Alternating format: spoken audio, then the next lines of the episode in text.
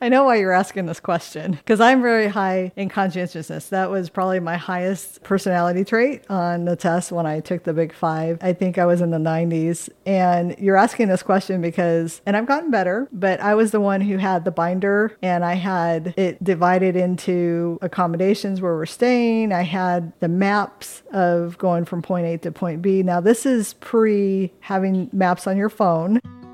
This is Life, Love, and Money with Dr. Angela Kaye Love, the podcast for couples who want to get a handle on their finances and strengthen their marriage at the same time. We take deep dives into the money challenges most married couples face and get real about them. Plus, practical tips on how to ensure a rock solid future for your money and your marriage. Now, Dr. Angela Kaye Love. Hi, I'm your host, Dr. Angela Love. And I'm your co host, Phil Love. Welcome to the Life, Love, and Money podcast. We appreciate everybody who's listening today. In our last episode, we talked about personality traits and began to explore how those impact your money decisions. We talked about that Dr. Ange uses the Big Five personality test, which you can find on her website, and it comes up with five different personality types openness, conscientiousness, extroversion, agreeableness, and neuroticism. And we spent a bunch of time talking about openness and really kind of unpacking that to get an understanding of how somebody who is high in openness, how they save, how how they work, how they spend their money. Today, we want to get into the conscientiousness part. So, the conscientiousness trait, and where I kind of left off last time, Ange, was that if you had one spouse that's very open and you had another spouse that's conscientious, it seems like to me that that could be a mix of kind of like some oil and water that you would see. They don't necessarily go well together. So, could you first kind of explain what does a conscientiousness mean in terms of the personality trait? Well, conscientiousness is someone who's controlled, purposeful, persistent, and that's different than the openness of someone who's open to new ideas. They tend to be more imaginative and creative. They're more down to earth and they tend to think more outside the box. And so they would be the persons who would be there is no box, whereas a person that's high in conscientiousness would be here is the box for you to work with inside of. If you have somebody that's conscientious, how are they going to approach saving? What's their attitude going to be toward that? So, someone who's high in conscientiousness, they tend to have higher savings and less debt. They tend to be more your planners, uh, more organized. They're more intentional and they're persistent about managing their money. Uh, they're the ones that would go out and be like, I'm not going to spend this extra money today because I have dedicated this money on X, Y, and Z. They tend to have higher incomes and the income that they earn is for increasing their contentment and they seem to be a little bit more balanced in their investments. They don't like to take risk with their money and they tend to give money to friends and family. However, because that's seen as a little bit different, friends and family need help. They they tend to be okay, I'll help you out, and they're more likely to shop at thrift stores or discount stores. It sounds like that the conscientious person on a saver side is very systematic. Yes. So they're going to be the ones that they get a paycheck and they're going to say, okay, I'm going to put 15% aside every time that I have a, you know, a paycheck. They're probably the ones that when the company's signing them up for the 401k plan, they're the first in line because it's a systematic thing that money is coming out every time and they're over time they're building up savings. And it sounded like from what you said on the spending part, they're also very disciplined in how they spend their money. Is yeah. that something that you found in your research? Yeah, they tend to want to save money, so they're the ones that look for the deals. They would probably go into a store like Kohl's or J.C. Penney's or their favorite clothing store, and they would go to the clearance rack first. And that's after they've probably gone to a discount store or the thrift store. So they're always looking for those deals, and not just with clothing. Maybe they're looking for those deals when it comes to eating out, going on vacations, that sort of thing. They probably are your people that like to cut coupons They're the ones that'll do the meal planning. They're probably a little bit more wired to do the 30 day meal where you make all your food all day Saturday and then you have your meals for the week or for the month. And they're probably ones that would be more likely to take something like, let's say, you know, how we do, we take plastic and we go, oh, we're not going to throw these plastic containers, cottage cheese containers, or these jars away. We keep them to use them for storage out in our barn. Well, of course, if you can repurpose something, it just makes sense that if it's possible to use it that way. And you have a farm, you end up utilizing all sorts of little containers for parts or tools or anything like that that you have. Sure. And that's what person with high conscientiousness is more like that. Someone who is not high on conscientiousness, they would probably look at that and go, why would you bother to do that? It would just add clutter. Hmm. How does a conscientious person approach work? As I mentioned in the opening, conscientiousness is people that are controlled, they're purposeful, they're persistent. They're the ones that would keep a team on track. And they are the ones that want to make sure that you meet the deadlines. They probably are the ones that are going to set the realistic deadlines and make sure that everybody is meeting their deadlines and getting reports in on time and that sort of thing. They are also the ones that are going to be very thorough. They would be the ones that would read through reports and make sure that things are accurate. They also are very resourceful. If you need any sort of materials or tools, they would be the ones to go and get that. They are non impulsive, so they would be someone that would be hard to, if you wanted to pivot in the middle of a process or a plan or something like that, that would be hard for them to do that. They would have to go, okay, this doesn't go along with the plan or the, the steps that we said that we're going to do, and they would want to look into that a little bit further. And they tend to not be procrastinators. They would probably have a hard time with someone who procrastinates a lot. So conscientious person, it sounds like they like routine. Yep. They like disciplined habits. Correct. Structure. Sounds, they like the box. Sounds like that these are the things that they do, and everything they do is purposeful. Probably not routine just for the sake of this is a rut that I'm in, but it's routine in the fact that this is how we get this task done. We have to do A, B, C, and D, and we do it in that order exactly every time, and we will get the result that we want. They're the persons that worked really well with someone who's probably openness in the sense that people that are high in openness, they're the ones that are imaginative and creative. They're the visionaries. And so if you're a visionary, but you're like, this is what I want, this is my vision, but I'm not quite sure how to make this happen, you could take that to someone who's high in conscientiousness and they would take that and go, I can make this happen for you because they are structured, they are resourceful, they will figure it out, they will create that plan, and they will make sure that that happens. How does a conscientious spouse like to travel? Or do they travel at all?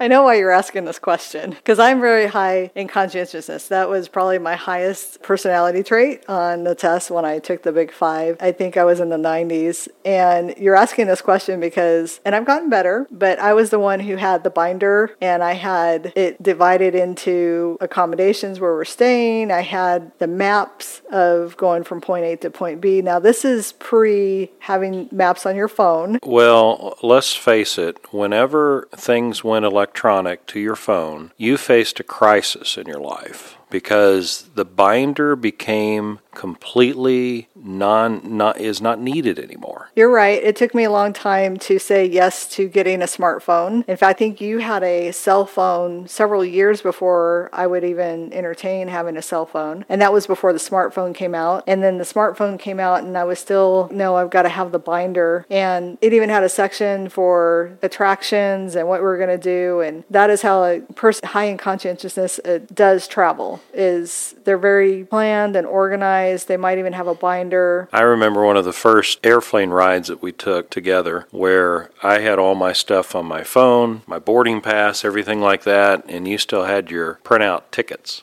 I did. That you couldn't get to the point where, hey, I'm, I'm okay using the phone. I've got to have things how they were before. I had a hard time transitioning. And that's probably a good snapshot of someone who's high in conscientiousness. So if you have an open spouse and a conscientious spouse together that you're looking at, and you've got this open spouse that's saying, okay, I'm researched these things. I like these new places where to put our money, where to invest. And the conscientious spouse is used to, I'm going to stick the money in the bank account to earn money on in interest or maybe a savings bond or something that they're used to that they understand. What sort of conflicts are you seeing or could there be between these two spouses since they have such a different view of investing? Someone high in openness, they're like you said, they're going to be more open to different types of investments. If they go and talk to financial planner or maybe they just are into looking at the stock market or different investments on their own, they might come to their spouse who's high in conscientiousness and say, Hey, there's this really great investment. I think we should do it. The person that's high in conscientiousness is probably going to just at first be like, Oh, no, I don't want to do anything that seems risky. And someone in high in openness, like we talked about in the previous episode, is they do their homework, they do research if they look into it. They're just more open to the ideas a lot quicker. And someone who's high in conscientiousness, they would have to be convinced. So that spouse, that openness spouse, would have to present all of that information, help them feel comfortable, have, help them feel safe and secure in the decision. Probably could have some frustrations to the openness spouse because they've already done the research and are ready to just jump on it, but they have to convince the conscientious spouse, maybe even more with more research that they think is not necessary Right. as to why they should invest in this or put their money here. And someone who's high in openness also may be a little bit, because they're so open, they may overlook the negatives of an investment. They may overshadow, like, oh, that's no big deal, things that are negative about an investment. And so, really can be a good balance between someone who's high in openness and someone who's high in conscientiousness because the person high in conscientiousness can start really questioning, well, what about this or what about that? And it's things that the person who's high in openness would have to address. Okay. You have an open and conscientious spouse and they go to buy a truck. And what do you see there as some possible challenges between, you know, conflict between the two? So we're in that process. We have a truck that's costing us a lot of money to keep running effectively, and we're to the point where we're spending so much money each year that it's almost the price of a car payment. We have decided that we need to look at replacing that truck, and we went and looked. And you tend to be higher on openness, but you're also high on conscientiousness. You're actually higher in conscientiousness than you are openness, but you're way higher in openness than I am, and you're a little bit more open to different things. I am a little bit more nervous about the idea of spending money on a truck, and is there any way we can buy a little tiny truck that can do the same thing, but then I know that we need a bigger truck because we have a farm and all the needs that we have with that. And so you're more open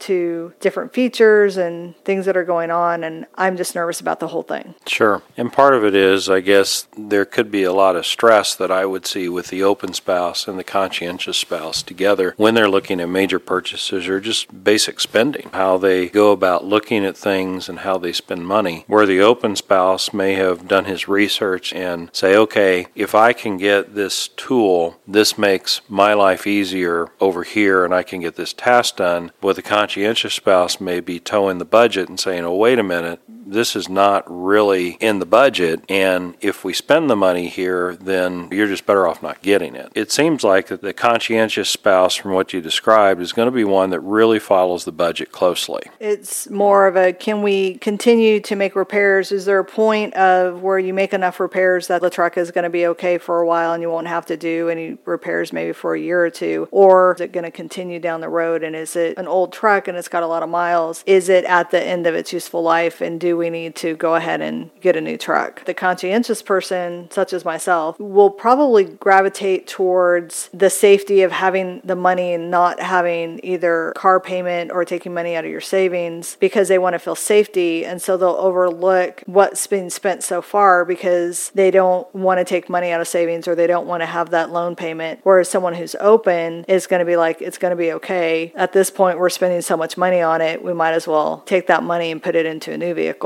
that's more reliable. If the conscientious people or spouse, if they are really following a budget, I imagine with the high inflation that we've seen over the past year or so, it's got to really make a lot of stress on the conscientious spouse and how they're spending money, just even on necessities. True, and we've gone out and just regular grocery shopping has doubled. It seems we get the same type of items, and so in doing that, you're expecting that when you check out with that cart, that it's going to be a certain dollar amount, they ring you up and it's twice what you've been spending and get a little bit nervous with that. And then with all the things that are in social media and the news, and it's a presidential election year. And so you start to feel a little bit nervous about that. Folks are saying that we're going to have a hard year. Some are saying a depression, some are saying a recession, some are saying it's just going to be just a really, really bad year inflation wise. Do you want to go out there and spend that money on a truck when you feel like things are unsettled and you don't know what's in the future, what's in the forecast? So prioritize,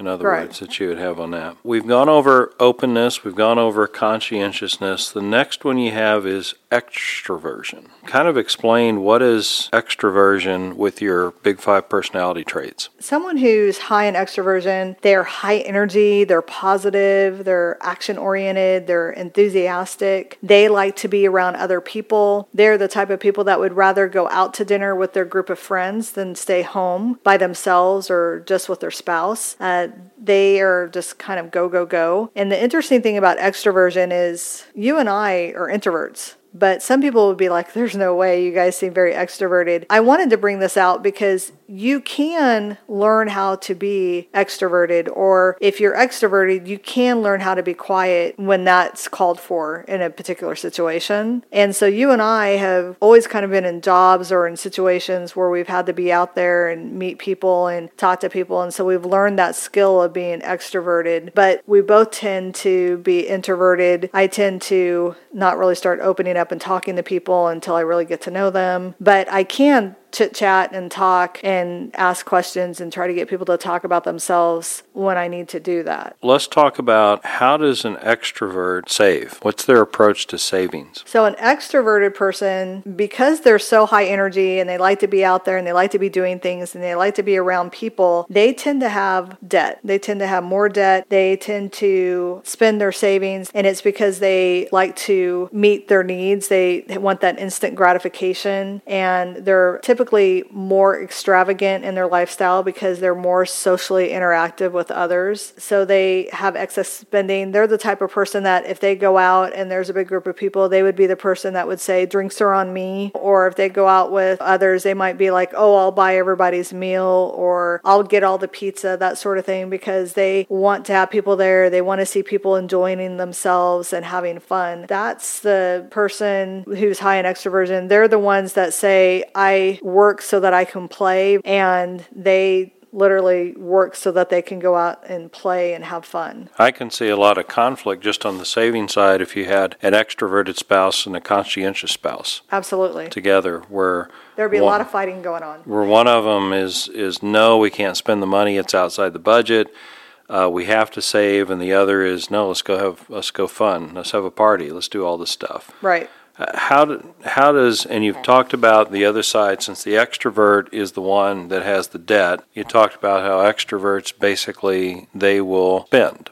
So they they're the ones that spending, not savings. They're spending to get gratification today as opposed to saving stuff for tomorrow. How does an extrovert approach work? Well, extroverts would be your employees that or your coworkers that are more sociable. They're more assertive, outgoing. They're not the ones that are introspective or quiet. They typically are your salesmen. They might be a journalist. They sometimes will work in human resources. That's a good fit for them because of the fact that they're so outgoing and sociable and like to be around people. They're the ones that will be involved in the extracurriculars at work. There's clubs or certain types of things that go on. They're the ones that are going to be in the mix of all those things. So are extroverts planners? No, they're more spontaneous. So that would be a conflict there where you have the open person who has done a lot of research on whatever they want to do or buy, and the extrovert that is not a planner. So you have one who's a detailed planner versus one that's very spontaneous. Well, your detailed planner is your con- high conscientiousness, and a open person, while they're assertive and they they're high in intellect and they like to investigate, they're not necessarily your planners and your organized folks. It's not that they're not; it's just that's not that wouldn't necessarily be something that they would gravitate towards.